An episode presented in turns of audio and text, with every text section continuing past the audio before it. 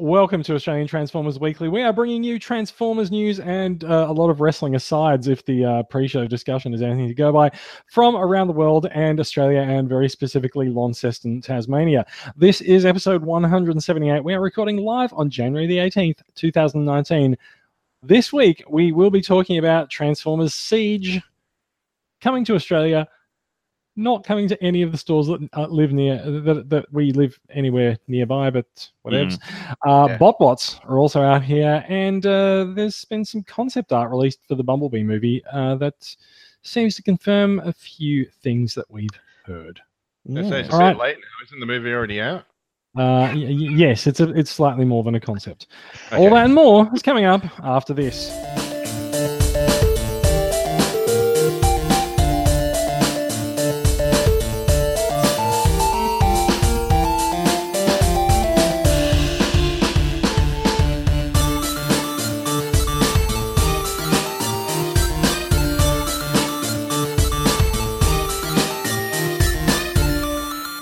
Welcome to the show. Uh, as I said, this is episode 178. Uh, 178. We're recording on the 18th of January 2019. I'm Jason Murray, coming to you from Sydney. Joining me this week, we have uh, we have a confluence of a confluence of people who used to be guests who are going to be appearing on the podcast far, far more regularly, and I'm quite excited about it. Coming to us from Tasmania, Ash Whaling. How are you doing, mate? Very good. I've finished my Sharktacon, so I can now turf it. Very good. It's far too hot in Tassie, and somehow I'm still alive. So doing very well down here. Spare a thought for Sydney. We'll talk. We'll talk about the weather in a minute, right? Uh, yeah. Uh, and coming to us from Perth, uh, where it's probably also stinking hot. Groovy guy, how are you doing? I'm doing quite well, and I'm also very excited to be regular soon. very, yes. Look, I, I I hope you do get to stay regular. Um, the pay's not any better, just so you know. You get paid the same as a guest. No, no, no. I'm, I'm actually doubling your pay. You get oh, paid? really? You get add a zero to it? Excellent. Yeah, yeah, yeah. We, we, can, we, can, we can certainly add more zeros to zeros. Oh, there you nice. go. The first tip of today is how to, how to get a higher rate. Yes. Living on royalty checks at the moment from this show. uh, uh, look, I got some awkward news about the royalty checks, right? Um, the uh, YouTube copyright. uh, yeah. So uh, look, it's uh, it's nice to have you guys on board. A um, little bit of a little little bit of a shifting of some chairs in the podcast hosting duties. So uh, we will be we will be hearing from you guys more often. Now, Ash, I think this might be your third appearance on the podcast, or is it your fourth? Uh, I think it's my third. I mean, generally, it was all the highlight was me telling you all about me going to Comic Con 2016. Obviously, that was right before Combiner Wars kicked off. So, rest assured, that was the most interesting thing I'll ever say. So, somehow, I'm going to try and live in that shadow. So, we're doing pretty well. Fair enough. That uh, that sounds sounds good to me. Groovy guy, what have you been up to? Uh, not too Christmas, much, man. Um, saw the Bumblebee movie. Um, seen the desolate wastelands that have become the local Transformers aisles in shops everywhere lately. Oh. It's just horrible. I'm trying to get Bear Grylls to do one of these Man versus Wild shows there because uh, that'll be a challenge for him. Isn't it absurd? It's kind of interesting how, like, sort of the, the Christmas period's gone through.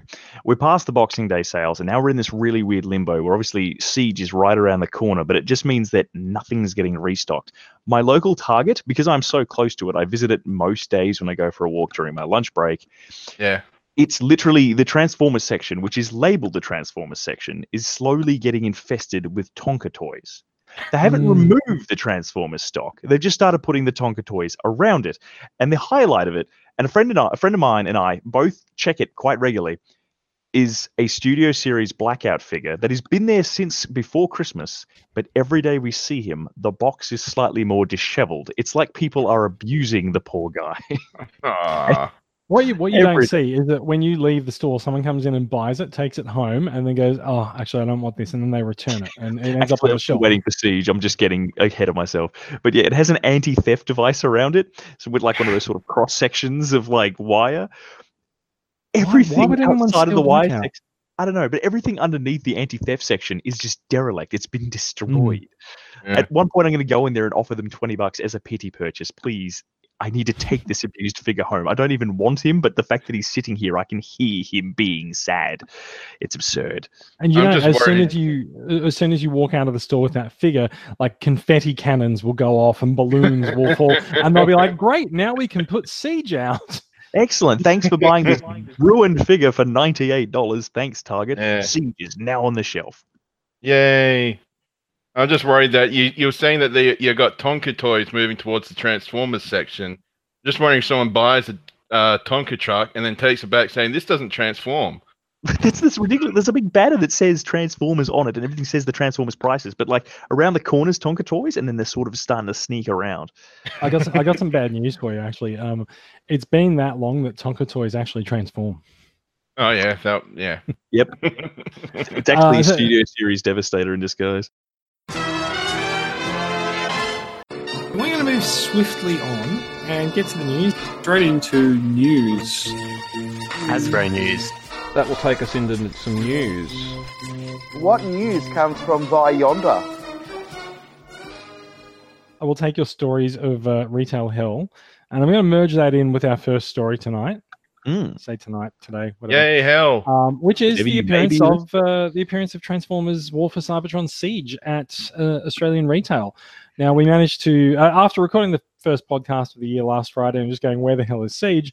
Uh, mm-hmm. Uh, Saturday morning popped up, and uh, TCCA member Haley in Melbourne uh, happened to go to her local Toy World store and go, hey guys, I- have found some new toys. Just seeing now, them sitting on the shelf like they actually exist. It's like seeing a unicorn at your local park. It actually does happen.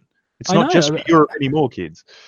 So I've been uh, I've been waiting patiently for these figures to make it to New South Wales. You've been waiting for them to go to Tasmania and oh. uh, and also Perth. Like, I, I know that I know that Perth apparently gets things really really late, but we're not used to New South Wales being so late on the release of these. Mm.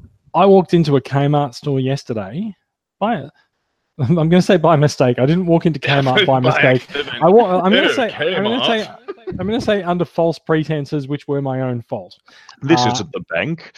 Uh, yeah, yes, God, where is all my money? Um, so I went into the I went into the Kmart store at Broadway, one of the bigger ones in Sydney, and uh, the Transformers section literally consisted of a Cyberverse Starscream, uh, two Mighty Mugs, and a Legends and a Legends Bumblebee figure. and and a bunch of empty shelves that they'd actually bothered to put labels on saying temporarily out of stock. Wow, um, that's the most I've seen go into an out of stock Transformers collection. And, well, and yeah. so so you you've seen Tonka toys encroaching on uh, on the Transformers section. Um, I, I am sad to report that in a few places that I've been, it's Fortnite toys. Yeah, they're everywhere. These new Fortnite action figures, they're taking up Transformers opposite, shelf space. Opposite the Transformers section in Target is a large range of Fortnite related things, and it's quite depressing that when I go in there, it's it's beautifully shelved and put out, and there's actually people browsing it, and there's people digging mm-hmm. through the figures, like me looking for the one that I don't have. yeah, uh, and, look, t- tell me which one you're looking for because I can probably find it. Yeah. Mm, probably, mm, has a, probably has a spare. It's actually quite interesting with the with Siege finally arriving. I've actually lost a bet. A friend of mine, I, I sat down and I had my own sort of napkin math, and I said we won't see Siege till March. Well, it's kind of funny actually, because a lot of places have put Siege up for pre-order. I was looking at uh, the Mighty Ape, and their oh. pre-order page for the Siege figures say that they're due on the 29th of March. Yeah. So I, I would say that you're not actually that far off. Uh, online yeah. retailers, I thought that most major distribution houses would start to get the figures closer to March, and that's when they'd finally sort of shoot out to the different areas of Australia that people care about the plastic crack as such. And I was positive. I said, like, because a friend of mine was very, very keen on buying it. You know how sort of towards the end of last year, American retailers were starting to get it, people mm. were starting to sell it, and it was like you can buy deluxe right now for sixty Australian dollars. And he was like, yeah. Steve, I'm like, yeah, but it's because you're buying early bird, you're getting it from international, you're paying shipping. It's not easy. Yeah. I said, just hold out, save up your money. By the time it's finally here in March, you'll be able to afford the entire first wave. And now well, it's some, January, and he's like, "You lied to me. I can only afford a couple." Some people have uh, reported on some of the sightings pages that some retailers actually have the stock, but they're not allowed to release them until Monday, this coming Monday, apparently. Ooh. Well, that's another thing I was yeah. going to mention. So, my local toy world is very understanding. Obviously, it's Tasmania, it's Launceston, it's very small. So mm-hmm. Did you say understanding or apologetic, or are they the same thing? but in the, in Tasmania, it's the same thing. But when the thirty-something-year-old man walks in for the third time that week, goes to Transformers section, looks at it, Cries. deep, yeah, deep breath in, and goes to leave. One of the women actually said, "Is there something in particular you're looking for?" And I was like, "We finally reached the point where I need to explain myself." And I said, "Hello, yes, I like to collect the transforming toys from when I was a kid, and I'm looking mm-hmm. for a new series that's coming out soon." And to, to my surprise, she actually called over one of her colleagues, who is the Transformers expert for the store, and she revealed that we have been invoiced for them, and more than likely we'll have them next week. And this is just that mo- this Monday gone. Hmm. Hmm. Hmm. Then I made the mistake of telling Australian, uh, Tasmanian collectors that I'm friends with that, yeah, we're probably going to see them this coming week. And now they've all got plans to go in there and get there. So I've released my intel far too soon. yeah, no, it, look, it's a rookie mistake, unfortunately. Mm. Um, yeah, no, it, it, it does happen. Um, Should we also be worried though that some other department stores are literally stocking G1 toys? David Uh, Jones, they're re, they're like literally got G1 toys up on display. It's like people are thinking Australia is that far out of whack. wait, wait, wait, wait, wait, wait. What's in David David Jones? David Jones, yeah, they got the um the G1 minibot reissues. I got a couple of them. Oh, what, like Cotton really? Yeah, like Outback and Bumblebee. Wow. Okay. Um. So I didn't. I didn't know that David Jones had the mini bots. That's that's quite Apparently, interesting. it was them.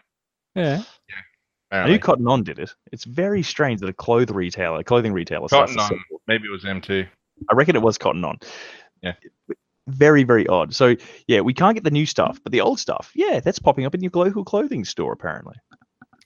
Yeah. It's, ki- it's kind of weird. I, I, I, I still think that the mini bots are they're keeping the mini bots away from the main retail because they don't want to actually draw uh draw purchasing away from the newer figures. Yeah.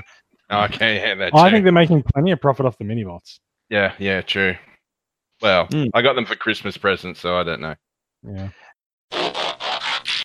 Actually, speaking of small robots as well, alongside Siege is also now the sightings of the Transformers bot bots, as it were. There we are. Mhm. Hmm. Transform- Transformers bot bots. Uh, they so look. They've clearly arrived in the same container because, as you can see from the photo, they are also at Toy World. And believe me, I've spent a long time walking through the um, the Ooshies display Yeah. area looking for bot bots because, like, I figure that they're probably going to be in that in that area. And Yeah. um, yeah, they they they're not out in New South Wales yet. So um, Botbots are making an appearance at local retail. They are five dollars for a single blind pack, which is like hmm, it's okay. It's five bucks for a little transformer. Mhm. Um, and uh, they are uh, what are they? Fifteen dollars for the five pack and twenty five dollars for the eight pack. Uh, which someone did the maths and said that that technically makes the five pack the best deal. It is. I I don't mind them. I actually think it's kind of an interesting case of they are effectively the Coles minis, but they transform. Yes, they are. They all, they are also super cute. Do, do, do any of you guys have them? I do not have them, not as yet. Yeah. Oh, there you go. Is that the one that turns? There we go. Is that the Yeah, coffee uh, cup? he he turns into the toilet paper. This one.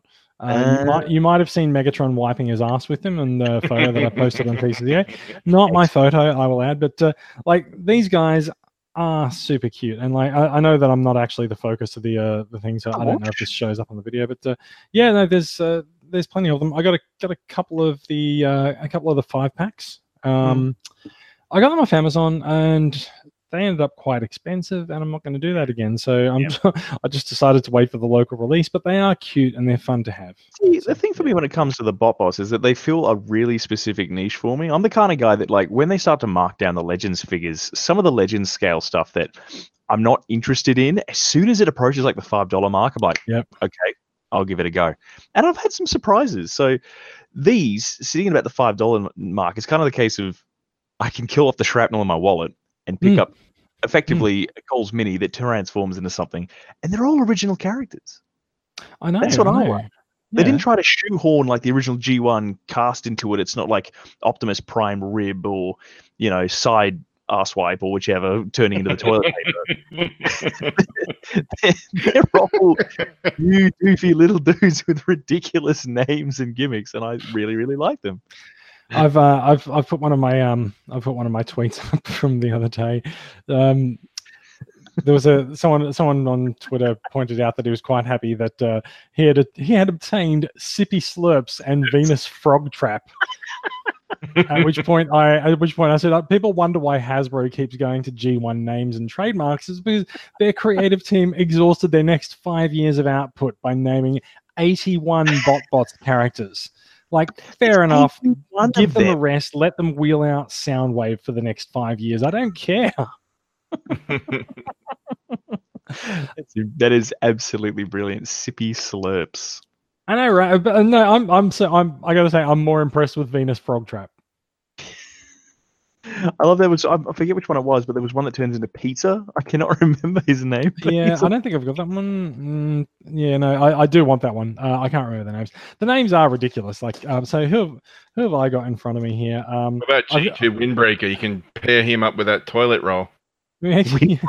so, so uh, I'll, I'll, just point out. I'll just point out the toilet roll. Hang on, I'm just I'm just going to change the um change the uh the, the camera right. So uh the toilet roll yeah. this, this, guy is King Toots. Uh, which does sound like something that you might get kicked out of a bar for calling someone calling someone. Mm-hmm. um, this one, which is apparently some kind of a frozen yogurt, is Frohawk. Okay. Um, I'm sorry, I'm gonna have to go through. This. These this are just rejected McDonald's toys, aren't they? They they kind of are. This this guy transforms into a torch. He's called Dimlit. Okay. Yeah. Um, and, and this guy who is a sticky tape dispenser. Oh wait, wrong way around. The sticky tape dispenser. he is Sticky McGee. Do all these names have TM next to it? They do.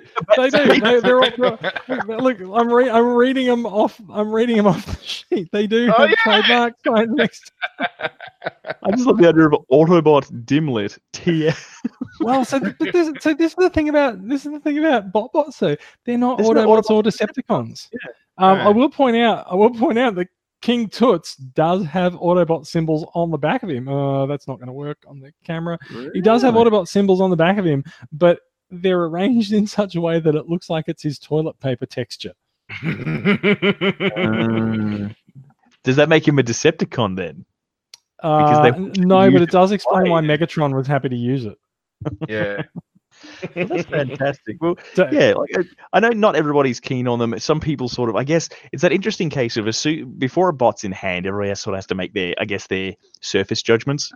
And a lot of people go, "Oh, they look a bit simple. Oh, they look a bit cheap." But when you see the pricing for them, you're getting exactly yeah, what you pay for. Exactly yeah, what you, pay totally for. If you like the gimmick, you'll get into the gimmick. If you don't like the gimmick, then it's fine. Is that is that fries? Basically, yes. Like he turns into turns into fries. Like five bucks, sure. is he fries or is he like a tub of nachos? Uh, maybe he is more nachos. Like so, he's nachos. He might be my favorite robot ever.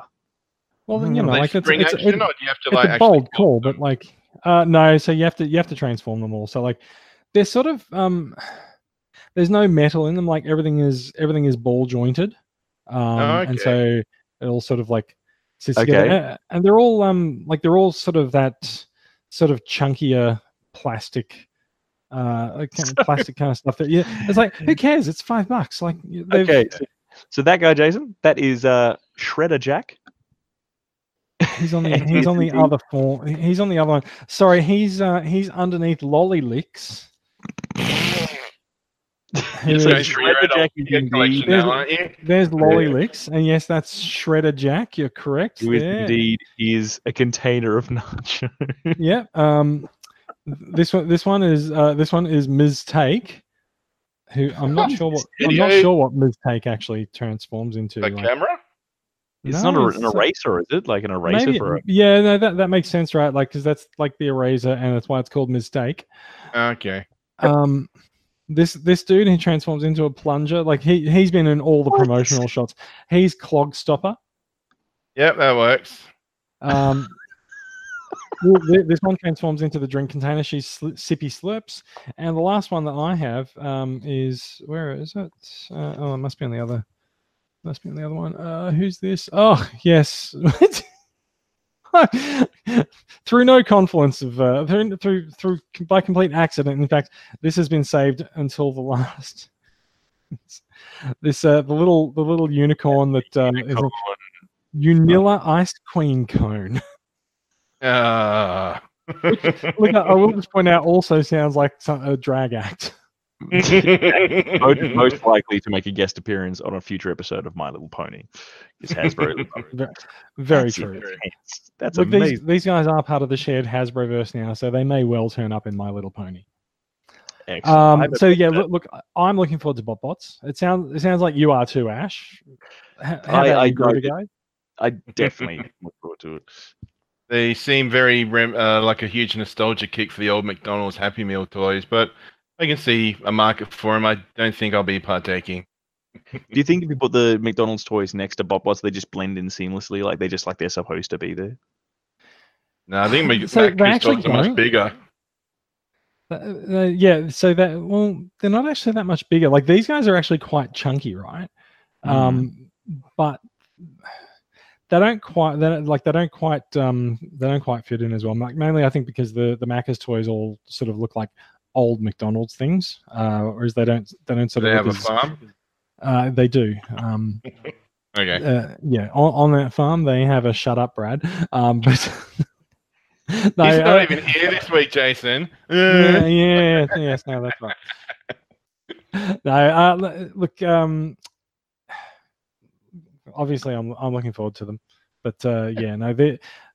As a matter of fact, if I scroll this um, if I scroll this page down, slightly. Um, so she, you can you can sort of see like there's like the McDonald's ones look a little bit more serious, whereas the the bot bots are the bot bots are clearly intended to be fun and mm, funny and, and big big and chunky, right? Mm-hmm. So yeah. Um, let's uh, let let's go. There's there's one one more piece of bot bots news. But say that apparently there is a new range of bot bots coming out. Is there not? There is. I like your linking style, Ash. Mm-hmm. Uh, so there's we always knew that we always knew that the initial wave of bot bots was not going to be the whole thing. There are a couple of repaints in the second wave. Um, it wouldn't wouldn't be a Transformers uh, line without some repaints, but uh, God, they're cute still. Right? chainsaw. One of them is a chainsaw. Yeah, yeah. The chainsaw guys in the chainsaw guys already out in wave one. Uh, I think he's getting yeah. repainted in wave two, but um, yeah, so the, uh, the, the newer the newer ones include a color changing uh, a color changing gimmick. Uh, if I scroll down here far enough. I can say that's not the first time I've seen color changing in Transformers. So how does this one work? Is it heat? Is it water? Is it?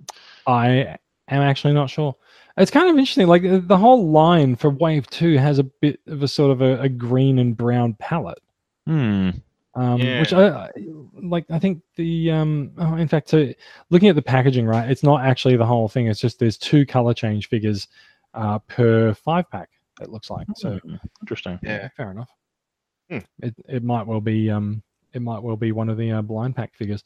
And look at that, these guys have a little logo now. They it's sort of a oh, it's almost like a mini mini con cross with an Autobot, or is in a way it kind of looks like Gordon Ramsay, but yeah you donkey! You burnt the risotto. yeah. Well, look, uh, look. One of these guys will be the risotto, so I think it's okay. Mm, yeah. Excellent. I feel sad that in that package it, there is actually a uh, mixing bowl, a mixing device, and they can't use the word the name Mixmaster. It's already done. True. No, but I, I, think I reckon they'll make a uh, a pun on KitchenAid somewhere. Oh dear. Look, before we actually get into this, uh, we did mention earlier in the show uh, some thoughts on Bumblebee. Mm. And we spent a long time talking about Bumblebee last week, but uh, of course you guys weren't on the show last week. So yeah. let's um let's let's take five minutes and have a bit of a, a, a bit of a chat about your thoughts on the movie. Like uh my my impression of it is that uh, like I think it's a good movie. I don't think it's a great movie, but I think it's good enough at the moment. And uh, I would really like to hear your thoughts on it. Uh, Groovy guy, like, can we start with you? You certainly can. Um, I really, really enjoyed the movie. This is the first Transformers movie I've seen in the cinema where I've actually gone, "Oh my god, that's awesome!" Because uh, there are huge like G1 uh, nods um, it was a really good story, good human characters, which is probably again a first that I've said for the live action movies. Uh, the action was good. Um, it did good, sort of establishing some of the things that were in the other Michael Bay movies, even though this is sort of in an ambiguous loop for the time being as to whether or not it's a a prequel or a steady reboot. My money's going with the reboot because of some of the scenes that you saw in the movie. Um, yeah, I just really enjoyed it, and I thought it was very well told and very well executed. Ash. Mm. Now, I need to be careful with how I speak here because I have come off as passionate at times when it comes to this film. You you you must you must be sure to present your argument with no emotion whatsoever. Oh, yeah, so I'm giving you the shockwave. Logical. the film definitely included characters. Mm. Miserable. Of, of, all the Transformers films I have seen, this is definitely the most recent. Correct. I think it's more interesting that um, I really quite enjoyed Bumblebee. I'll get that out of the way. I really did enjoy it as a film that I was worried that I wasn't going to see a Transformers film in my lifetime that I could just want to watch it again without fast forwarding parts of it. And I saw it with a couple of friends, and I saw it exceptionally early. As soon as I possibly could, I got an advanced screening down here in Launceston. Yes, they exist. Yes, we have cinemas. Um, Actually, I, I, took I took the Friday off work and went and saw one of the first advanced screenings in Sydney. Yep, I, I, did actually sneak out during the day. Um, I never actually told my boss why I was taking time off, and then I turned up wearing a Bumblebee T-shirt. And he sort of went, "Hmm, so, okay, never mind." But um, yeah, I think it's kind of interesting that a lot of people, uh, a lot of people's criticisms of Bumblebee, they said to me that it was it wasn't didn't have enough action or that there was too many human characters, and uh, what they were describing to me is exactly why I enjoyed the film. And it meant that I've, I've had to sort of make my points several times to the point where I've sort of managed to distill it down to a very basic analogy. The Michael Bay films are like junk food. You enjoy it, and it's not necessarily great for you, but yep, you enjoy it. Afterwards, you might feel a bit greasy, but you still enjoyed it when you were in the act of, you know, partaking in it. Whereas Bumblebee feels like a more rounded meal. I don't feel greasy and weird after it. I don't feel like I've just been on like a thrill ride of two and a half hours of explosions and you know fart jokes and robot balls jokes and bro humor. I just sort of I walk away from going I feel enriched by the film. I go that was good. It spoke to parts of me that I like being spoken to. I think it was a good good film. I think it was a pretty good Transformers film, but overall, it's a great package, and I'd like to see more of it. Well put. I look. I, I, I would also look, despite the fact that I've um, you know sort of like gone out with some uh, gone out with a, a, a soft review, but uh, like I said, it's it's I said it's good. Um, mm-hmm. I've given it an I've given it an above average review. I've given it three and a half out of five myself, and like it's certainly above average. Like um, and I'd certainly like to see more of it. Something I do like to ask people is when it comes to you looking at all the live action Transformers films that have come out since 2007, which one is your favorite? No judgments, just a question. It's really hard to say because um, I don't really like to go back and revisit them. You're asking us to go back through trauma. They can be quite difficult to so rewatch. It's, uh, like your your your question is basically akin akin to like which which um, horrific accident were you in that did you the least damage? um, yeah. so I'm going I'm going to give, I'm going to give you an answer, and it's going to be a weird one. It can include Bumblebee. I'm just saying, you, you can include Bumblebee. Well, I I, th- I, I think it's unfair to include Bumblebee because it's like it's automatically by default the best live action movie. Yeah. But prior I mean, objectively, that, it is. Yes. Yeah. Mm. I think prior to that, um, I would probably say Age of Extinction. I agree. Hmm. I the, just, re- the, yeah. the, reason I would go for Age of Extinction is actually because for the first time on the big screen, they actually had Cullen and Welker voicing Prime and Mega Galvatron. And um, I, uh, uh, I remember thinking in the cinema, I was just like, the voices are right, and I don't give a shit what they do. Yep. Like they, they can do anything they want then. So, yeah. And like I kind of secretly enjoyed I kind of secretly enjoyed the last Knight for the same reason because like I finally yeah. got to hear Welker say Decepticons retreat on the big screen, right? Yes. It was in many ways throwbacks to the cartoon. The last But, Knight yeah. was yeah i- i- creatively a disaster, but there are like it's the kind of film that I love watching the highlight clips on YouTube where people have like grabbed all the good scenes and put them together, and then I, I don't have to watch the parts that make me really really upset. And what what about you, Groovy guys? As far as the past films, Um, I would have to say, first and Age of Extinction. Hmm. Um, probably the first because it's you don't know any of the characters yet. You know, things are being established, and it sort of establishes things quite well. Like you know, with Megatron and all the reverse engineering, and him being the Iceman, and Sam Witwicky's family sort of being interlinked, and it's all you know, sort of all very well his great uh, grandfather pushing Yeah. people through snow to die, but you know, Yeah. no retreat, no surrender. and it's all it's all fairly Who well doesn't have a few black sheep in the family? Yeah, I know. I'm yeah, the black no. sheep of the family. no, I agree. No, I quite enjoyed it. But yeah, for me, definitely, I agree. Age of Extinction was definitely a great film for for me specifically because it was the first time we started to see Transformers with actual realized personalities and traits that give them character. Some people don't like Crosshairs. Some people don't like Drift. I think most people like Hound, but at least they were characters because the previous films treated Transformers a little bit like props. Like Mm. they weren't a character. They were a they were a giant moving set piece that things happened around, and that's what always got my transforming goat. Yeah. Well, I, there I think Age of Extinction also saw the sort of first step towards evolution away from like just the the crapshoot that was just bits of metal twisted around all of these figures towards actually having a more recognizable shape to all of the character designs.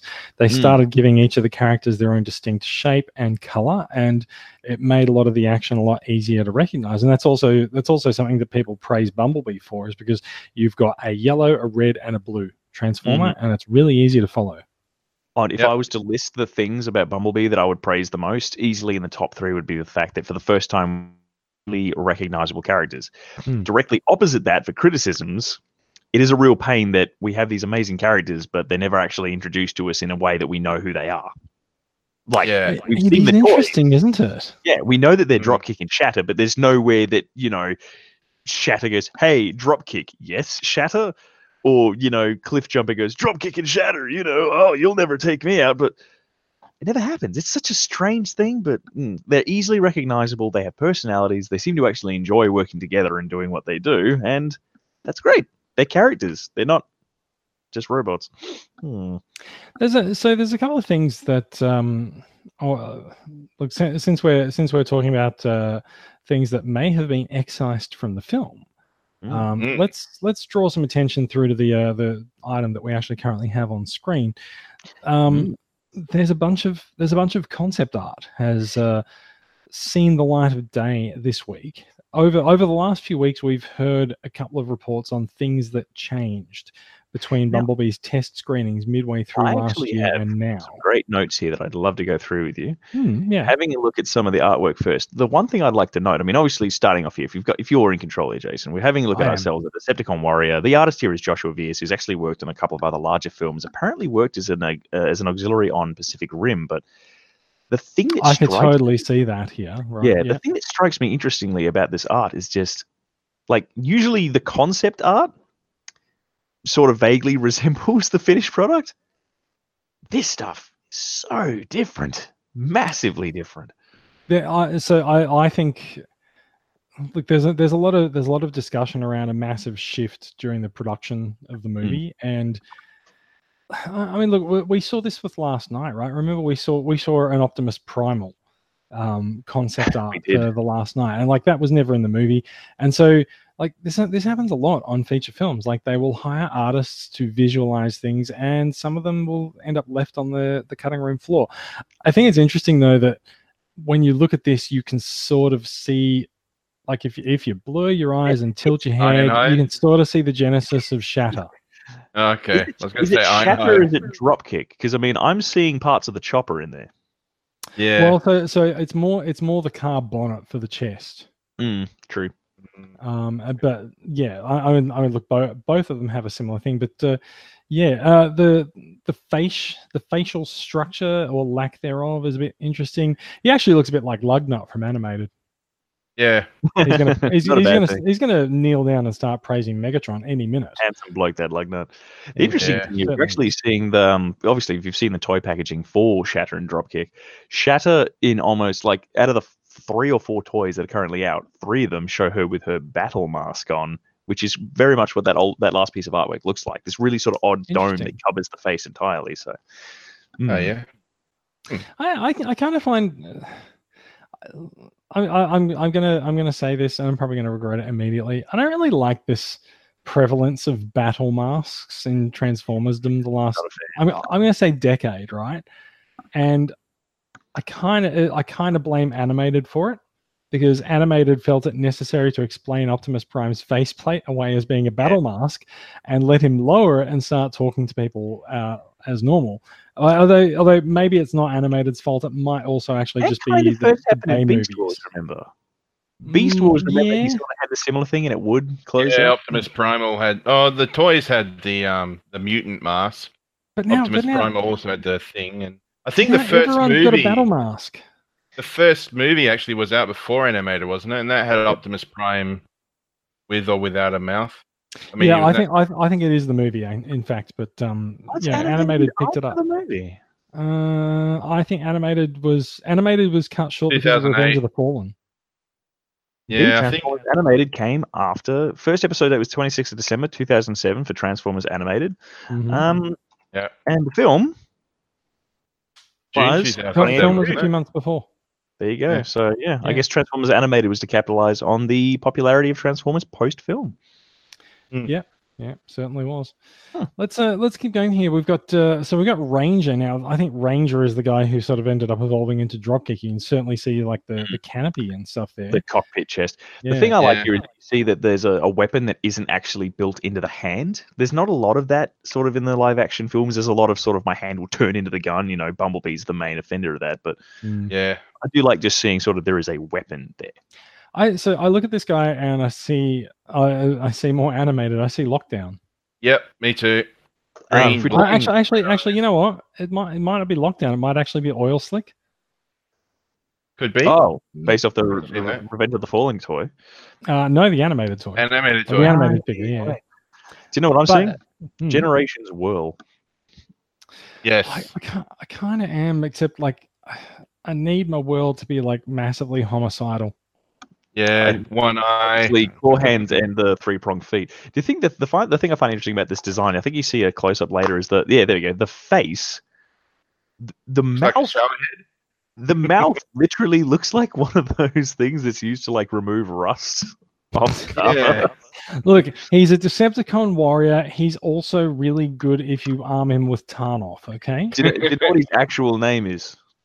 Uh, Buffer. he- Buffer. no, apparently he's Ranger, according to no, the that's his class. His his real name is Buffer. yes, fair enough. Ranger, rough body type V2, date 2017. That's quite telling as well.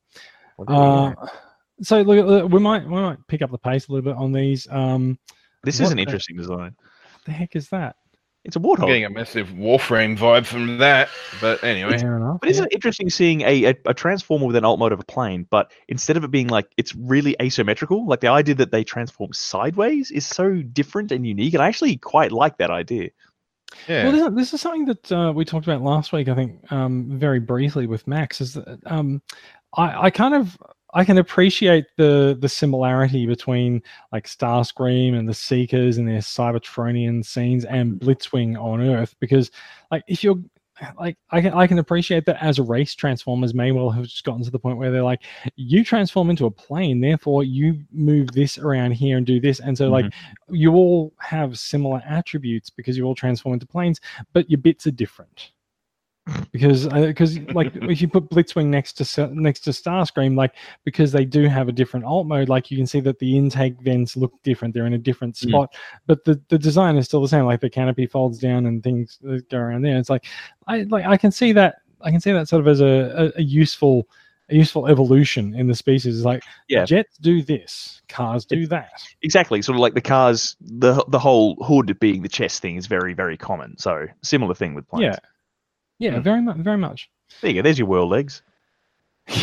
you, you're right, actually. And there's the Whirl face on that too. And there's also the massive. This is Whirl. Yeah. Yeah. Obviously, well, Yeah.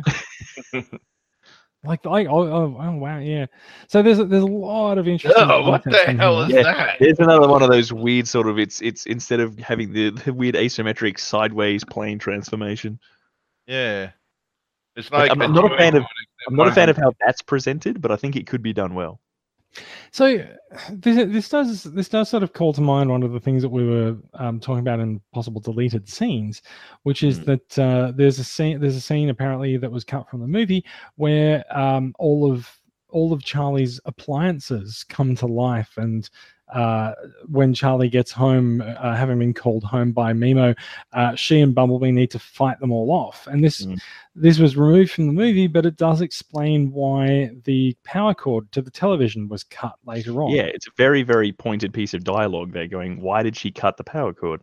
Here we go. Hmm. This is some this is some very obvious uh, beginnings of dropkick, in my opinion. Yeah, yeah, I think so. I, I, I still, I still don't like the fact that the some of the head designs are just so complicated with the these these weird things around the mouth. Like, I just I don't like Bumblebee's mouth design in the movie at all. Yeah, I've never been a fan Yeah. of that, and it is very reminiscent of the 2007 film. It's sort of a bit of a relic of it, in my opinion. I, I do find Shatter and Dropkick the most sort of they're, they're very sort of like uh, I don't know what the word is. They just feel out of place. Like, I feel Shatter like I feel like yeah, I feel like their designs are just they're way too Bay movie versus um, That's G1. actually that's actually a point that I made to a friend of mine. One of the first things I said upon leaving the film, apart from wow, I really enjoyed that, was it's interesting how the film really establishes this sort of G1 familiarity where it's like, hey, do you guys remember all these great guys and they all look just like they did, only better? And then the bad guys of the film, like the the villains, look so much like the the designs from previous films that I was like, I'm not one to read deeply into things that probably aren't there, but it would be very easy to say that maybe Travis Knight was trying to say something. Demons Mm, of the past. these are the enemies, but nah, I don't think he's quite that that cruel. But Maybe, maybe. Mm. Let's uh let, us accelerate a little bit through here. There's a lot of there's a lot of battle masks, which is why I made the uh the point earlier about like uh, I don't I don't know that I really like the idea that uh you know whenever Bumblebee goes into battle he's got an automatic battle mask. You can see that Yeah. sort of Turns into more Waspinator. yeah, have you seen Little there was actually a digibash where somebody's actually turned the battle mask, battle mask Bumblebee green and spitting image, spitting Yeah. image of Waspinator. Um, for me personally, in the earlier films when he had his battle mask, it seemed a bit goofy. He didn't really do seem to do much.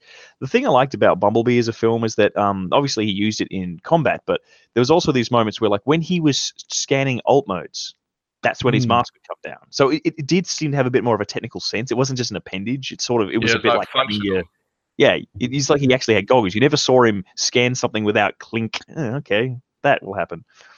Here we go. Old yeah, mate m- Blitzwing. m- may- maybe some of the circuitry to uh, perform the scanning is actually uh, not built into his optic systems, but in an additional piece of hardware. So yeah. Hmm. Uh, so this is this is looking way more like what we saw on screen. Now this is this is by Mark Yang. We've moved on from uh, Josh Veers. So Hmm. Mark Yang's designs seem a little bit more uh, a little bit more like what we saw in the movie. Still Yeah. like a little little bit evolved from here, but uh, very very close. I do like it has a very, it's very trans, like very sort of uh, old school, new school kind of look. But the thing that I find interesting, and I've, I've been reading it more and more. Again, I don't have a credible source for this, but it is something I do like to share with people. But obviously, there's been the whole argument debate of that's obviously Starscream, but apparently, apparently in pre-visualization for the film, this character that we've come to know as Bumblebee Blitzwing was referred to as Ramjet. Yeah, I've heard that. so too. I heard I heard that a long time ago, and it seemed it seemed to go away.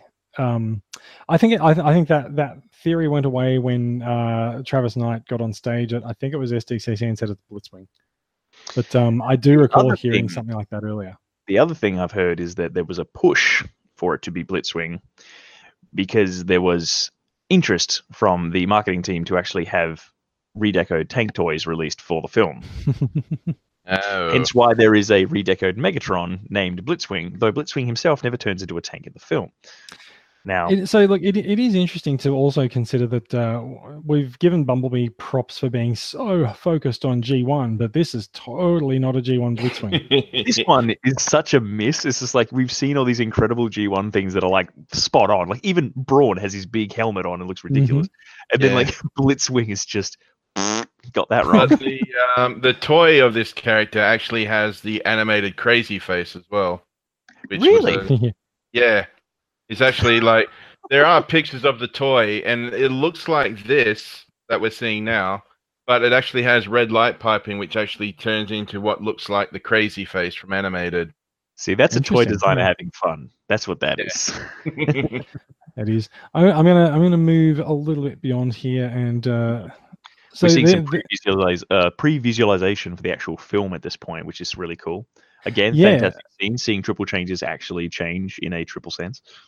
Well, so this, this is actually this is actually really interesting because this is actually way darker than it was ever presented in the film as well. And I, I actually really appreciate just the composition of this uh, this visual, and also maybe it's because um, maybe it's because I watched a lot of Twin Peaks last year, but uh, the the power lines uh, the power lines look like they're plotting something.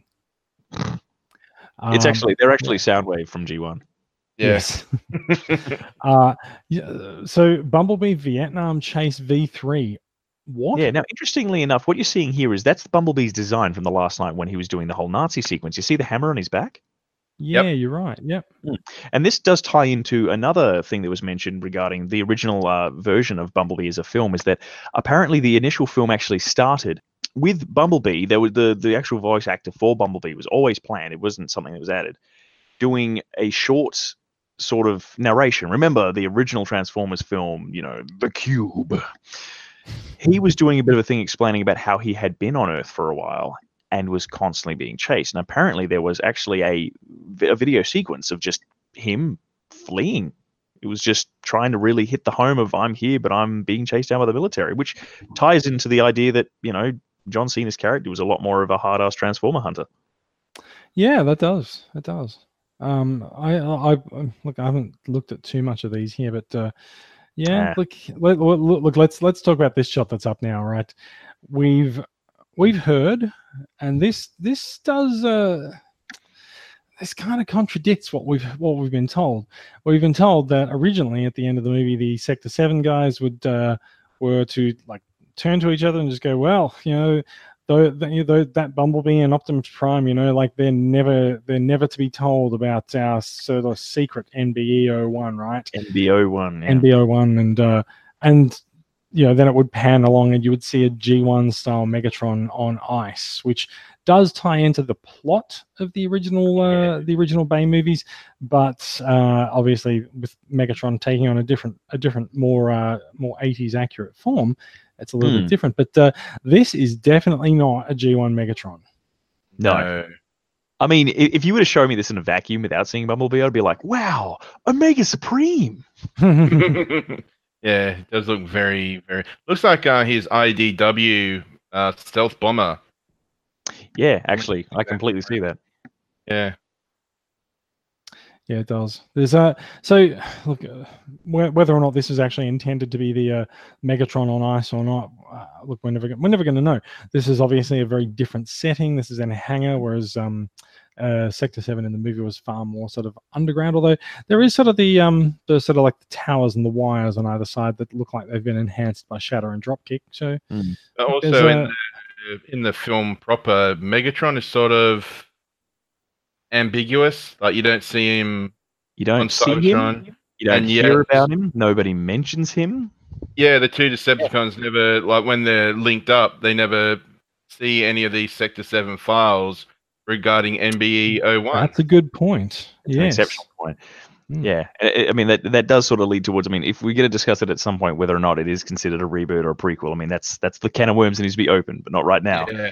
Well, It's look, very, that, very so that, that that is actually going to come come up in a few minutes, but uh, let, let's sort of flick through the uh, the remainder of these. Um, I reckon I could see an entire slideshow of Bumblebee just fleeing through different environments. Like, that'd be that'd be great. Yes, I, I like think I- just you know, I've got Bumblebee Photoshop. And the start narrow putting, mist. Yeah. just play some Benny Hill music and just have Bumblebee running away from choppers in different places. It'll be You fantastic. could probably do that with the six movies as they are. Just take all the Bumblebee chase scenes. There we out go. there you go. The Yeah. Next Next big Transformers meme will be Bumble Benny Hill. There you go. Now, just just quickly before we do move on, this to me looks like it's actually meant to be the uh, the G1 Megatron kind of thing. Mhm. yeah.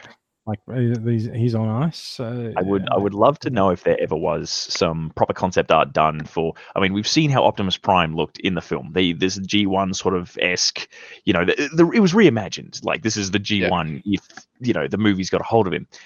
I'd love to see if you know we saw that previous drawing of Blitzwing. I'd love to see art like that of how G1 Bumblebee Meg- Megatron would look. Yeah. Oh, so it, His Bumblebee's appendage, and uh, Yeah. yes, some living He- clock radios. the army of clock radios. The interesting thing is that that's actually the clock that we see at the start when um Harley Steinfeld's character Charlie actually turns it off. Yeah. Yeah, Yeah, yeah. no, so I'm- let, let, lend some credence to the devices in the house. Uh, The thing I love is that the their bottom part of the shot; those are practical effects. That like the bottom of the shot; those have been built, and you see the tab can in the top left. Yep. Yeah, yeah. I, I, I actually, I don't think they are. You don't think they are? No, I don't think they are. I think, I think the screens look a bit too fake, and I think the dials look a little bit too fake. And also, I know that we did see a CG tab can in the movie because Bumblebee tore it to pieces.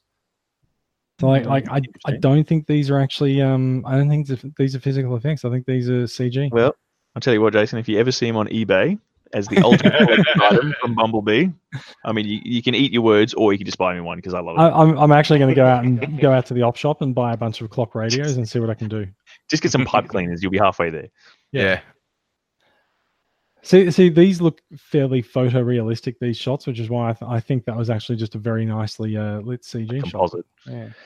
Now, here's another interesting thing. Obviously, the Jeeps at the start of the film, they're all like everyone says the original start of the film was Bumblebee being Bumblebee already being chased through the forest, which explains why the Humvees present for the paintball exercise come equipped with harpoon launchers. Look, you can, you can never tell when so, you never tell when someone's going to get a little bit unruly.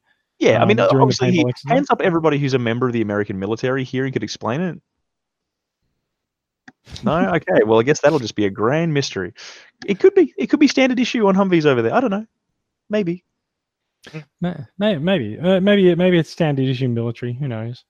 I do like Yeah. the practical effect before that they actually have the harpoon launcher mounted between two giant machine guns. Yeah. if, if the Bayonets bullets are for don't get suckers. you, if the bullets don't get you, the harpoon will. But Yeah, they, Yeah, they were yeah. sick of having to charge at people to stick the har- the bayonet into them. They just decided to turn the bayonet into a fired harpoon.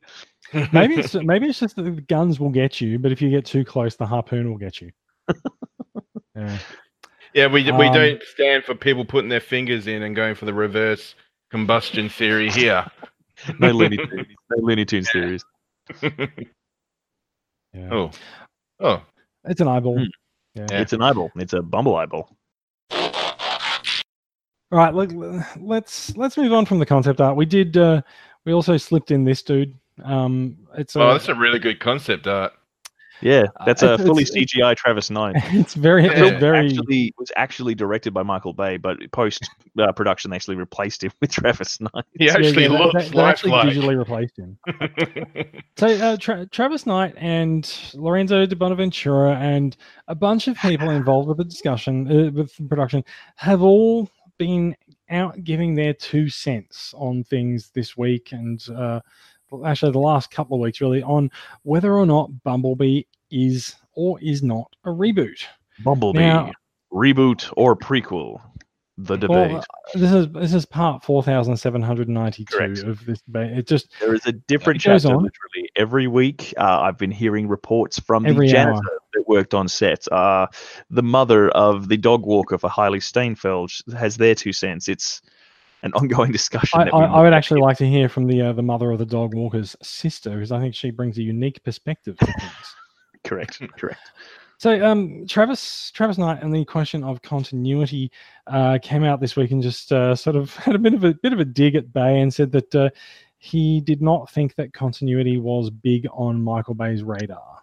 Um, I can't remember what the I can't remember what the exact uh, words were, but it's just that he didn't think that continuity was very important. And a lot of a lot has been said about whether or not Bumblebee breaks continuity, and I don't really know why anyone cares because mm-hmm. uh, all of the Bay films broke. We want to forget the trauma, Jason. We want to forget the trauma. No, but, but but this is the thing, right? It doesn't matter whether it breaks the previous continuity or not because the next movie could well do it as well. Like it's it's been yep. a constant thing over six films. There's been yeah. the only the most cursory of a cursory of cursory of adherence to continuity, and it is really interesting to see people like really trying to bend bend things into the narrative that they want in order to justify the position that they mm-hmm. want to take. Uh, Di Bonaventura has been very famously coming out and saying that uh, no, the movie is totally, uh, totally 100% a prequel and not a reboot. The yep. Autobots go back to Cybertron, they regroup, they retake Cybertron, and then they arrive back on Earth in 2007. It's like that's stupid.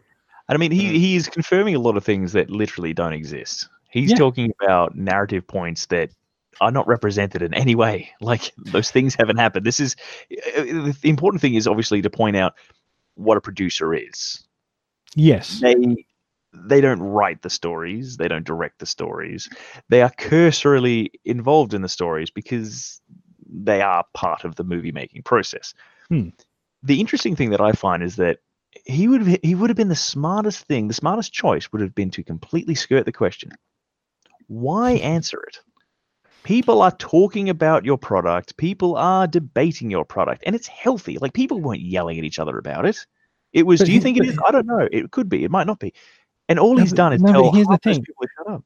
It's terrible. But all he's managed to do is, but what he's managed to do is he's taken that low level background discussion and he's amped it up where people are like, "Holy shit! Did you see what he said?"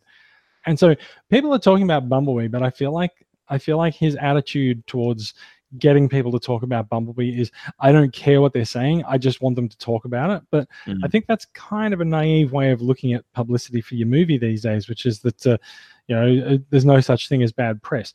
I think there is such a thing as bad yes. press. And I think he, I think he's getting it, whether he actually realizes or not. Like there are people like Max made the comment when he posted some of those comments in the group. He said, "Look, you know, Bonaventura is a hack, and you shouldn't listen to anything that comes out of his mouth." But mm-hmm. also, the thing is that he is also actually, and he's not just a producer on Transformers. Like he's the series producer, right? So yep. he does have a little bit more. He has a little bit more skin in the game as to whether or not this is actually a reboot or uh, a, a, reboot or a, uh, a prequel. And uh, like, I, I still think that there's this there's this desire to cling to the idea that it's actually just a prequel and that they can go back and continue their Unicron story. Because uh, he's also said that you know sometime in the next like sort of three to four years there will be another major Transformer Transformers movie, which implies that Bumblebee is not a major Transformers movie. yep. So okay, third party, groovy guy, reboot, prequel, which is I would have to go vote. along the side of reboot. Um, cool. I'm going to call Lorenzo Devon, but Ventura and tell him what you said. Potential spoiler alert. I don't know. People who haven't seen the Bumblebee movie, you're obviously not a real Transformers fan anyway. Whoa. But um, I, I, I, I kid because I love, and I would love to talk about the Bumblebee movie. Um, I think what's established at the end of this movie with you know, Bumblebee's mission was to go to Earth and see if, if it would be a viable energon source. Bumblebee establishes that. He protects it from the Decepticons. You know, he prevents them from sending off their message for the time being. And then at the end of the movie, Optimus Prime is there on Earth himself. He's not like a holographic projection or anything, and he's congratulating Bumblebee, Bumblebee for establishing this base, and then you look up and you see all these protoform seven. Autobots. Yeah, There's seven. see them all coming down, and I don't think you're going to have. I don't think you're going to be able to explain that away as they come down, they establish a base, and then they bugger off, and then they say, "Oh, hang on, this really important thing called the Allspark that you know um, be, gives life and can save our planet." That was actually where we were just then, so we might want to you know, turn around, go hmm. back. You know. So oh no, you left the Allspark. Quick. oh crikey, we left the oil spark there. Got to get back sometime. So, They they they Uh, drove off from the base and left it on the bonnet of the car. yeah. No, I'm thinking and I'm hoping reboot. See now, I, I have a couple of things here, some notes that I put down. Now, I'm not going to say that Lorenzo Di Bonaventura is a hack. I think that's a bit rough. I think I, I But he's a hack. You know, like you can take it up with But Max. he's a That's okay. hack. Yeah, but uh, what I will say is that he has made mistakes in the past, and he has also said things without consulting the credible sources. Um, he was a producer on Man on a Ledge, and for the entire period of him promoting that film, he kept quoting the wrong script to people talking about things. I mean, it's it's simple things to make. Now, the interesting thing is obviously we were talking before about stuff that was changed, removed, added to the film because I mean we mentioned obviously all the Cybertron stuff Mm. wasn't in the film. That's been added. Apparently, the only thing that we saw beforehand was holographic Optimus. That was it. Yeah. Uh, the film started with you know Agent Burns, uh, John Cena's character being a seasoned Transformers hunter. Like you know he's been doing it for years. He's his friend died and now he's hunting them down. That's my military man impersonation. But Ah. The interesting thing I find is that Yeah, there I was going to say your military man does sound like the Yeah. penguin. Al Capone. Oh Yeah. well, if you want to, if you want to get the penguin involved, I'll watch it. But the interesting thing is that from what I from what I can see, they appear to have taken all of these big things and changed them, as if they were trying to make the movie into this weird almost reboot. Like there's still And that- parts of it there, but it's Hmm. almost like they were testing the waters. Like, what if it was a reboot? Somebody said, and we went, "Oh, do we have to aggressively reboot it?" It's like, well, the film doesn't have to start with like you know a picture of Michael Bay falling into a toilet. Like it can just be a film that isn't 100% tied to it. So there's all these little things that say it isn't, but it is. Your point about Dropkick and Shatter, they accessed all of the knowledge. They would have seen that Megatron was there. Hmm, yeah. They would have known. They would have gone, He hey, have gone and woken up. Stuff messaging everyone else. We'll get Bossman online. It'll be fine. And there's Yeah. lots of little details. Like obviously, if the Transformers like have such issue leaving Earth, it's such a big thing. They're always in a spaceship, or Optimus has to build, has to grow rocket boots. Megatron has to talk to the U.S. government in the Last Knight and actually get some of his mates out of prison because all I want to do is go home. Yeah. If they have such simple ways of going home and coming back and all the rest of it, then Yes, NB7 Bumblebee, we will go to Earth and you will make a base there and we'll hang out for a bit. We'll kick it in the 80s because it's rad. We'll I didn't leave see before the Wars 90s. Megatron in the movie. Yeah, we'll leave the 90s because it gets a bit weird. And then we'll come back in 2007 and learn English from the World Wide Web. And it feels like part of the creative process was let's make it kind of a reboot because then if it's popular, we'll reboot the heck out of it because it might revitalize mm. the, the, the franchise. Then Lorenzo's like, nah, no, it's not a reboot. And you can imagine the, the, like the people in market be like, Lorenzo, Shut up. shut up. Stop it. Just, just, just say nothing. Ah, he's, they will not be silenced. They're, they're, they're, sort of, they're sort of treating like Lorenzo is like the, the dog. Stop it. Put it down. Yep, just Put stop it down. it. Drop it. Drop it. Don't Don't let me come over there. Put Like down that that. controversial topic. Drop it. Exactly. I suppose the point I'm trying to make is that Paramount could literally have had it both ways. There was nothing stopping them. They could have just gone, oh well, it was a massive There's flop. still oh nothing well, stopping them. yeah. Well, I mean, that's that's the that's the beautiful thing. Yeah. Much like Travis Knight saying that Michael Bay played fast and loose with continuity. There was a lot of questions. There was a lot of things unanswered. Anyone remember Galvatron magically turning into Megatron between? Age of No, because because I didn't see it. He just, Just- he just walks off at the end of Age of Extinction saying, I am reborn. He And then- literally walks into the He Chinese walks wilderness. Like- just Yeah. gonna go hang out in the mountains and come back at night with a sword. Like, cool. yeah. My goodness, I, I've I've got a podcast with two voice actors. but yeah, it's fantastic. It- Like, I still think they can still have it both ways. All the people that are like acting as if Lorenzo's saying it's a prequel, is like some kind of victory. Nobody actually wins. It's So just Yeah. it's it's kind of weird though, right? Like I don't I don't I don't I just I don't think I don't see anyone who's actually happy at him saying that it's a prequel. Everyone's just like, stop it, stop it. A nobody cares. I Yeah, honestly, like, you know, I think that if the next movie sort of connects the dots between Bumblebee and the ex- already existing five movies, everyone's just going to go, Eh, Oh, for fuck's sake. We were almost free and you pull us back in. No, Just the- let it, It- go. It just, it just it's- means that the film after that will be set in the 70s and it will be even more ambiguous as to, and it'll, it'll, it'll have Sideswipe coming to Earth. so two, two two things, right? I feel like people are I feel like people are bending over backwards to link continuities together, and they're they're coming up with enormous, complicated, uh, complicated flights of fancy in order to in order to make what they want of Simmons the situation. Base. Simmons was at the base. At, Yeah, Simmons was there, but that's fine. It can be a reboot and have Simmons, right? yeah. I'm um, okay with that. Not everything in but the the- Bay films is bad. Simmons was great. Yeah, yeah. Look, there. Uh, this is the thing. The term I've been using is remix, right? Like it's a reboot. It's taking elements and it's remixing them. Um, I I would very much. Uh, so it, the the lengths that people are going to to like connect things up and explain away things that they perceive as plot holes and problems. It reminds me a lot of. Uh, it reminds me a lot of Star Wars fans between trilogies Yes. like let's figure out how to explain how Boba Fett gets his helmet right. So I'm going to come up with I'm going to come up with uh, like a hundred page story in three parts, and I'm going to publish it on Usenet page by page over the course of four months. Right, like this is how I'm going to do it. Boba fan 99. Yep, yep, Yeah. yep. Boba fan ninety nine. I think he's on Reddit these days. But like, it, it- it's just it's it's that kind of thing. It's like people are people are going to an enormous amount of effort, in, including some people who are involved with the production, Lorenzo, just to link this stuff up. And it doesn't need to be linked. Just leave it alone. People people will draw their own conclusions, and you should let people draw their own conclusions. That's Yeah, give it like a more organic sort of feel. The funny thing is, is that if you explain everything, there's no room left for imagination. exactly. Yeah. That's it. Second thing I want to make, I want to call it right now. So there, so there is now. Look, there's been a lot of discussion of whether or not Bumblebee is going to actually uh, make money. Uh, it has, it has gotten to a point where P- Paramount is now claiming that the Bumblebee movie is making money. It's broken about 300 million.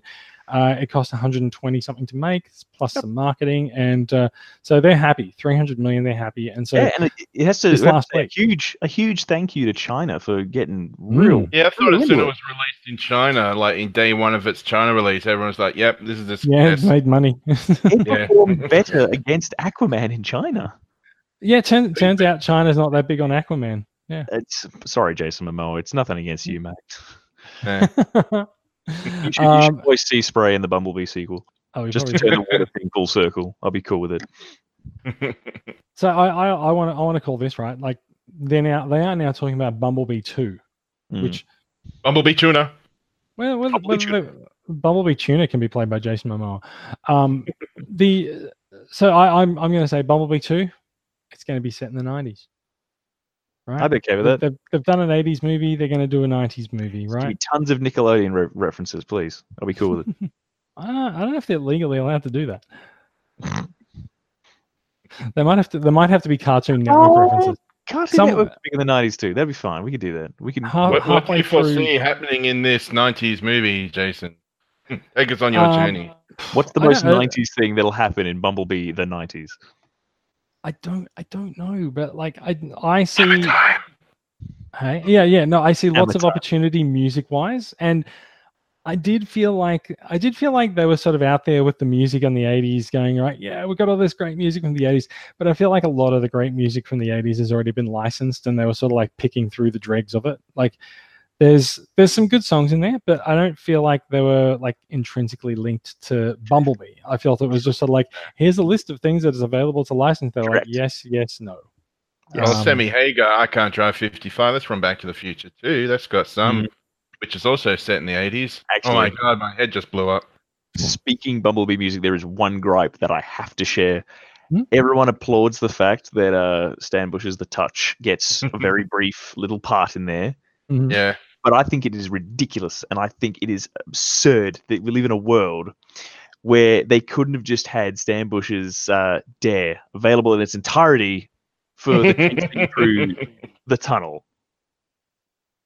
It could have been there. It could have just been the backing track. It could have had the whole thing. I'm pretty sure when the Blu-ray comes out, I'm going to dub that in. it'll be I'm going to watch it by myself alone in my underpants. I'm going to be very happy, and then I might put it on YouTube and get a I, copy. I of was it. happy You know- it you in your underpants.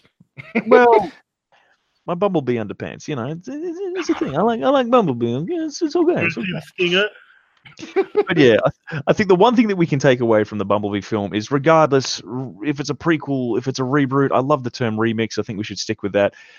It's got me excited for Transformers films again. Yeah. Hopefully, the next one will. Um, hopefully, the next one will maintain that. Yep. Um, After the Last Knight, I was prepared to not see another live action Transformers film in cinema. Oh yes. Bumblebee dragged me back in, boys. there, there was there was one other thing that I, I wanted to say about um, the use of Dare. Mhm. yes. As someone who has recently seen it performed live, Now you're just showing off. damn, it was good. But yes. Uh, Um, uh, the thing is, I'm not. I'm not sure that. I'm not sure that it's actually. I'm not sure that I would have liked to see it on the tunnel chase because, like the the tunnel chase as it was, was played more for comedy. But mm, Yeah. yeah.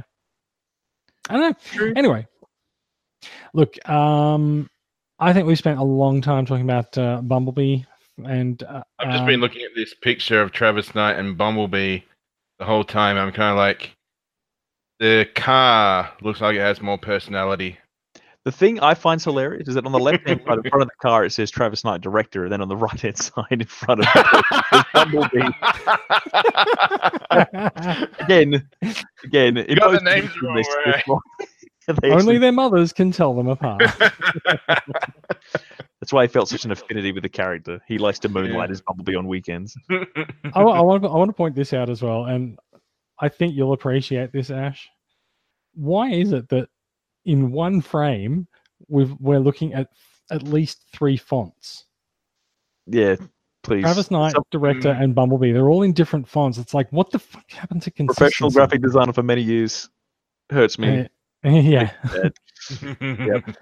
it's like who made these lower thirds? And and also like the uh the italicization on Travis Knight and director is not matching as well. It's like, different. No, Yeah. it's not. Maybe his title changed. Maybe he was like, you know, originally like the operator of the craft services table, and they're like, "Hey, you want to be director?" Like, yeah, all right. Oh shit, better put it over then. Yes, we're talking fonts, ladies and gentlemen. Listeners, if you're exceptionally bored, Google kerning.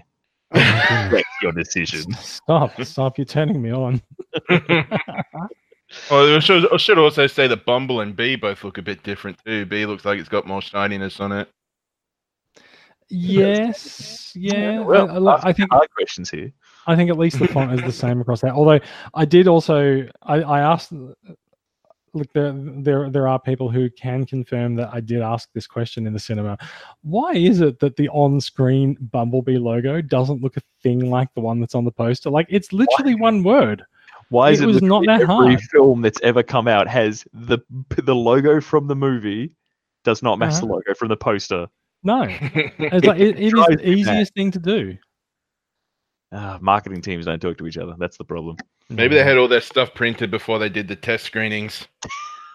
Somebody got fired over that decision. No, actually, actually, yeah, they, they printed everything and then they did the test screenings, and people are like, "What the hell's with that logo?" Oh shit, we need to redo that. Okay, all right. Look, Yeah. um, I think it's enough Bumblebee for this week. Um, I'm going to. Uh, Please join Okay. us next week when we go into chapter 47 of Is It a Prequel or a Reboot?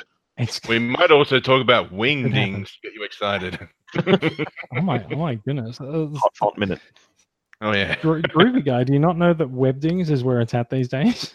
Oh yeah, man. Tell me about it. Custom, custom fonts. the- Like, you, know, Yeah. you, you got to download your WAF. The Pornhub section on wingdings. That's where it's at, bro. Download your WAF. Down, down, download, download your WAF. Like, um, you can get you can get them all at um, like Font Hub or something like that. I don't know. Not to be confused with other hubs. No, Font Hub Red, oh yeah. FontTube, whatever. I did want to talk about your, you guys, your collection collections, your collecting habits a little bit. Um, Ash, I know you're really keen to tell us what your favorite figure of the last year was. So, how about let's uh, let's start this off by telling us a little bit about what you collect, and Sure. then you can tell us what uh, what you're especially proud of in your collection there. Absolutely. Well, to give you the Reader's Digest version, uh, effectively, I just started collecting basically anything that transformed because just one day it occurred to me, hey, I have disposable income and I like Transformers. Why didn't I start this earlier? I'm also so cursed. And it uh, it happened right about when I went to Supernova and I met some gentlemen at a table that was titled TCCA. In fact, that's where I met you, sir. It is. We discussed, we discussed the fact that I had a Generations Drift for sale. So I know. I've still got it up on the uh, shelf somewhere. He's over there. Yeah. he's there. But uh, obviously, as my collection sort of shifted, I you know you sort of start by buying cheap things at Kmart, and then you sort of want something a little bit more interesting. And then I discovered masterpiece scale. So it means that my collection nowadays is mostly based around masterpiece scale, quality figures, things that I feel that like you know if something horrible was to happen and I sold my collection, I'd get at least a return on it to some point. People don't Yeah. want one step changes from Kmart. Let's be real, guys. It's just those go to the op shop. I So, uh, um I need to reconsider my bot bot purchases. Awkward. They have value to the heart, sir. so uh, in that case, as you can see, right over here is my uh, masterpiece collection. And in doing so, I will grab my favorite figure of 2018. Now, the 2018 has come to a wrap. Oh wow. Okay. Yes. It is indeed Fans Toys Rouge.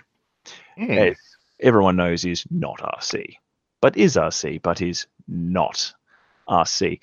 Now, the main reason I like this figure, I'll be honest, a lot of issues. It has weird weighting problems. The transformation is terrifying. Not hard, just terrifying. There's lots of little bits that you're like, if I put even just one more slight piece of effort into this, I'm going to break it. But the main reason that I love this figure is for one very particular reason that I will share with you now is the world's quickest story. My father actually went to the US last year. He went over there for several months because he was purchasing motorbikes to bring back to Australia. And uh, at one point, he was in Phoenix, Arizona. And he asked me, he says, Hey, before I come back, is there anything you want to collect? Do you want me to pick up for you? And I was like, There's not really anything in America that I. Phoenix, Arizona, you say.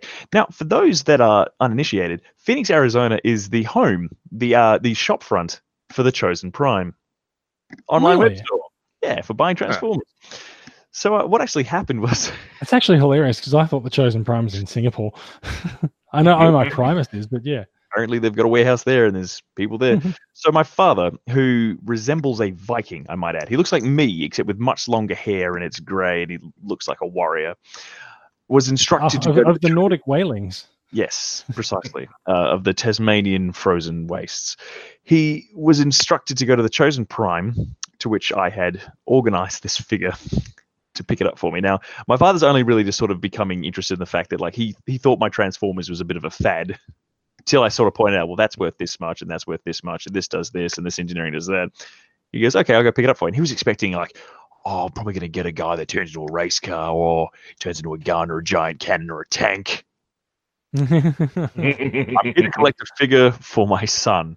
All right, yep, that'll be the bright pink Corvette uh, space creature. This is a Arcee. Do you collect Transformers, sir? To which my dad's like,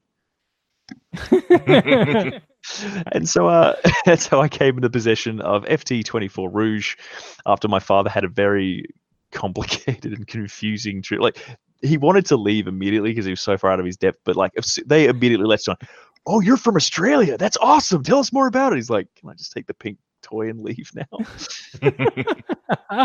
and so yeah, my figure of 2018, if only because it makes my dad very uncomfortable, is Rouge from Fans Toys. Fantastic. nice. Fantastic figure. Oop, there goes her legs. Oop. And like you said, there's it's riddled with issues. Oh, the balance is okay. Just don't hold it by the legs for too long. Have you, when you were talking before about the nerve-wracking transformation, is there any um uh plastic whitening? Are you having any issues with that?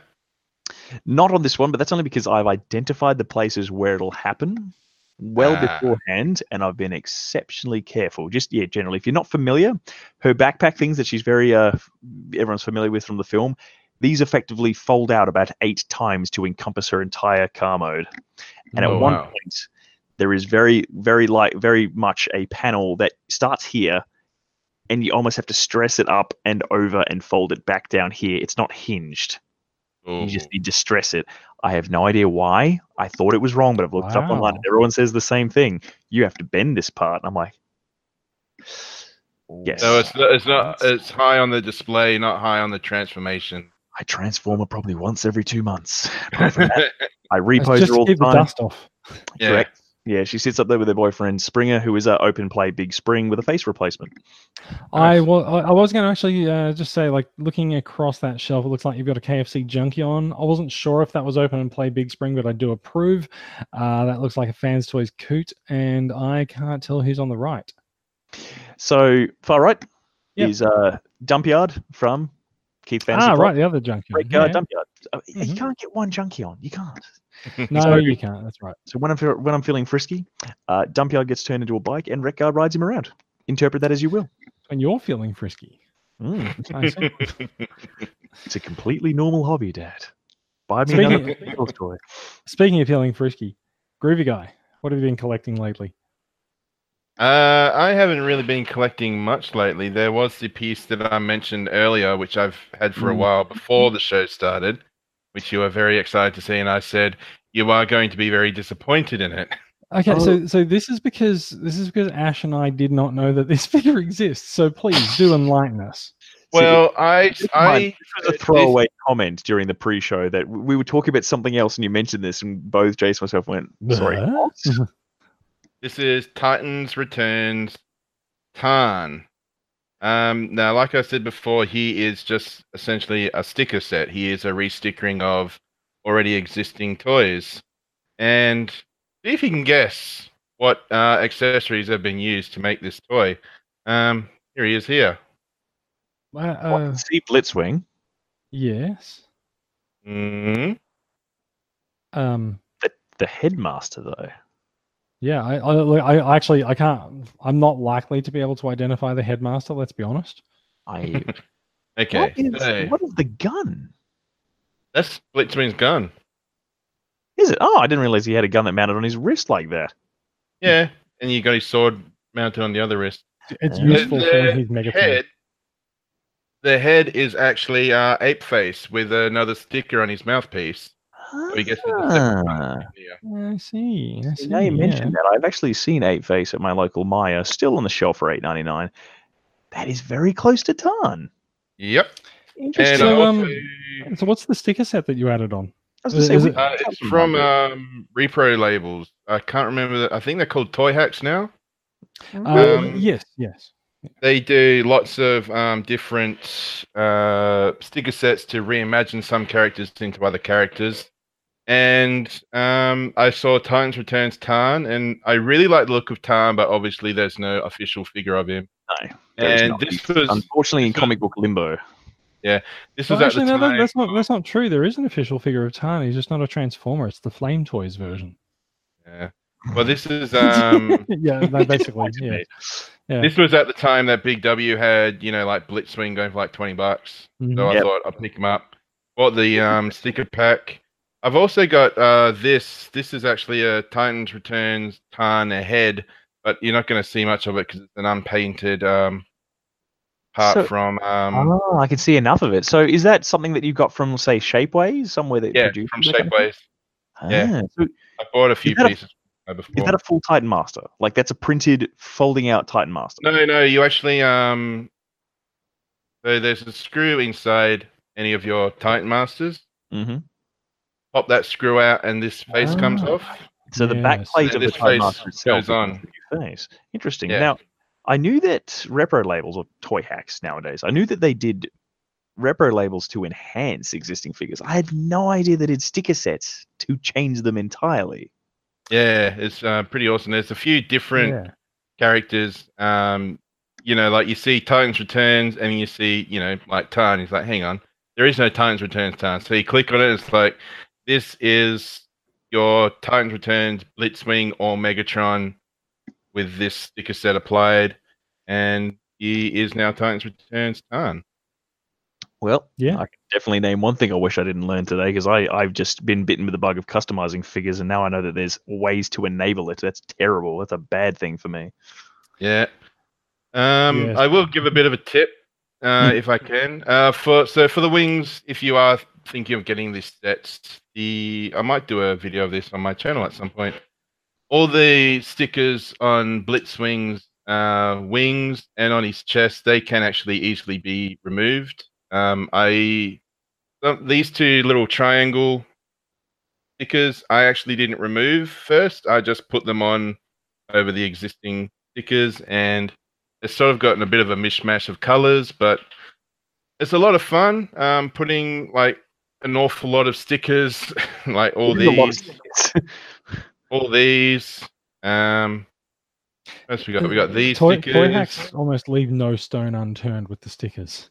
Yeah, the, the funny thing is, there are actually extra stickers that I haven't put on. They're sort of dependent on which. Yeah, they're dependent on which version of the mold you have. Um, so yeah, very happy to actually have a Tarn toy. Now I just need to actually get the face painted, and I'll have a even more sinister looking Tarn on my shelf. That's yeah, fantastic. fantastic. I really that's really creative how you can just change the backplate of a Titan Master, to create an entirely new head. Amazing. It's even better if you can actually get the um get the new head from uh, somewhere else as well. So like you could get it from Shapeways, like yeah. you're saying. Fantastic. Yeah, there's um, lots of different. I highly recommend Shapeways if you're interested in um, you know, doing like little custom jobs and such. You can easily like you just type in Transformers and then Tarn, and you'll probably find this. Tarn. This Tarn. is by I think his name's Ariel Lemon or Fake Busker. Um, that's this one. Um, I've I, also I, I, I, know him personally. He's, he's a good guy. yeah, so I bought this from him. I think I also bought the Galvatron set from him that returns him from a Titan Master into like a full, you know, one piece figure. Mm-hmm. Yeah. yeah. Excellent. Very good. All right. Look, I, I think uh, we might we might draw things to a close because we have been going for quite a long time uh, for the second week in a row. They're all going to be like this in 2019, folks. yeah. Yes, Bumblebee is slash isn't a reboot and talk an hour later. So, uh, we are we are currently it is as we're recording this as we're recording this it is the 18th of january. There are going to be some tcca meetups going on around the country at least in two cities and i know that because i've organized one of them for sydney and i think there might be one happening in Melbourne as well, at least. Keep an eye out in the discussion group because there will be some other events that will uh, occur around Australia Day. The Sydney one is on the public holiday by uh, common consensus. It will be on the Monday, the 28th of January. And the Melbourne is on Australia Day itself on the Saturday, and we'll, uh, we'll have further announcements soon. Um, so that is it that's it for that's it for today. Uh, it is the end of the show. Thank you for listening, everyone. If you are watching along with the live record, uh, and someone someone was at some point, it is we do record fairly late on Friday night it, look, it might have been. We do record fairly late on a Friday night, so if you don't watch the live record, it's okay. Uh, but uh, thank you for checking us out. You will find out more about these stories and more, depending on how how good an edit we do of the run sheet before posting the show notes, uh, linked linked in the episode. Uh, you can find out more information about the show at transformersweekly.podbean.com. We are all in Transformers Collectors Club Australia on Facebook, and the podcast's Facebook page is, of course, Australian Transformers Weekly. Uh, you can find us on iTunes, Pocket Casts, YouTube, and more, just in case you've happened to ask your Google Assistant to play a Transformers podcast and suddenly you've ended up listening to us. Uh, and um, yeah, if, if you uh, if you do head over over to iTunes and uh, give us a review, we like uh, we like reviews. We like good reviews better than we like bad reviews, but that's okay. well, you were saying before there's no such thing as bad publicity, which actually no, you're saying that there is such a thing as bad publicity. It totally is. There totally is. Yeah. Yeah. All right. Uh, Australian Transformers Weekly is a production of Transformers Collectors Club Australia. We're a registered club in Victoria run by volunteers like us who donate their time and money, like us, to make the club better for everyone like you. Uh, our goal is to connect Transformers fans around the country. We do it by engaging the collecting community. We attend conventions and uh, we bring people in. Ash was just saying that uh, his first exposure to TCCA was meeting me at Supernova, for which uh, I will set the record two weeks in a row. I'm sorry. you can find out more information about TCCA, including affordable yearly membership options to show your support for what we do at transformerscca.com that is it from us. Uh, Ash, Groovy Guy, thank you for joining me. And w- would you like to tell listeners how they can uh, how they can see or hear more from uh, from each of you? Uh, Ash, I'm especially fond of uh, what you've got to say. Please, please tell us. All right. Well, ladies and gentlemen, the next time that you see me, we very well be at the Albert Hall in Tasmania, Launceston, for Annihilation Tasmanian Championship Wrestling presents. Um, it is going to be our sixth Annihilation show. It's going to be huge. Um, when I'm not doing that, I'm talking on the radio here at Chile FM here in Launceston, at times just talking utter garbage. There's just no other way to describe it. If you want to see me do a Transformers quiz and actually do terribly at it to make myself feel great shame, you can see that as well. Other than that, I am a writer for a website known as Well Played, where we review all things video game related and sometimes things that come out early, so it's not a bad time. Yeah, yeah. I, I, I get involved in some of those gigs as well myself, so yeah. Oh, it's not a bad time. Yeah. Mr. Groovy Guy, how about yourself? Hello. Well, uh, I do Transformers reviews. I haven't done one for a while, but that's on uh, Groovy Guy on YouTube. Just look for the. just thinking about the big pair of legs. Yeah, just look for the big pair of legs with the planet Cybertron between them. Thank you, Shamil. just look for the uh, the smiley face with the yellow eyes and the green smile, and uh, yeah, might be doing a video doing a comparison of this time with the regular Blitzwing at uh, quite soon. So Does that mean that, that you've got another Blitzwing? Yeah, I got the original Blitzwing when he first okay. came out as my Blitzwing. Blitzwing and Tarn. They're two yeah. different figures, obviously. yeah. Kind of a weirdo, are you? I, I, I do have a Blitzwing sitting here if you need another one for comparison. yeah, just post it over. Blitzwing, Tarn, and Jason's Blitzwing. yes. All right. Okay. That is it, guys. Uh, thank you for joining us, and uh, thanks. Thank you for joining me, both of you. It's been a pleasure, and uh, yeah, we'll uh, we'll hear hear more from you both in the coming weeks. Until next time. Thanks for having me, and it's time. always fun. Or until next time. Yeah, it's it's fun until next time. yeah, that's when it gets serious. It's all fun and games till someone loses a Megatron.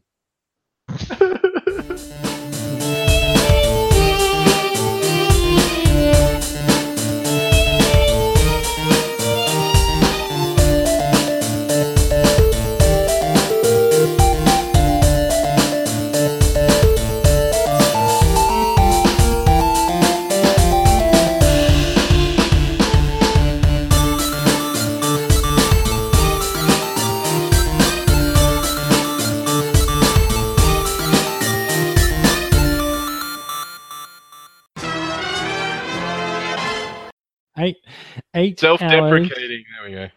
Eight hours of live streaming lies in your future. Yay! I hope you're, I hope you're happy. Uh, it lies and lies.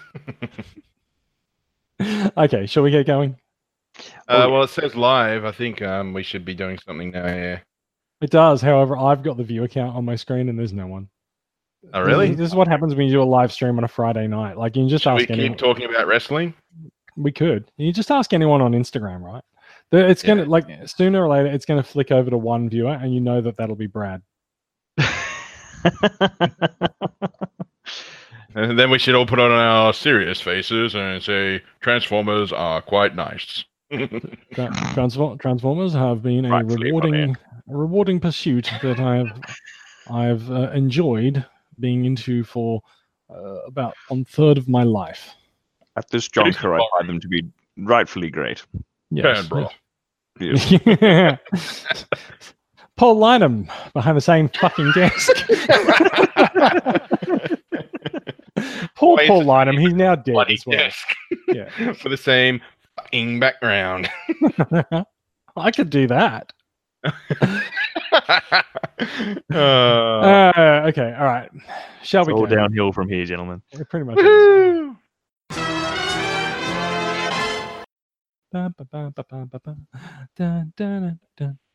Has anyone got the perfect match theme? Ooh, All right. I do, Jack, man, oh, man.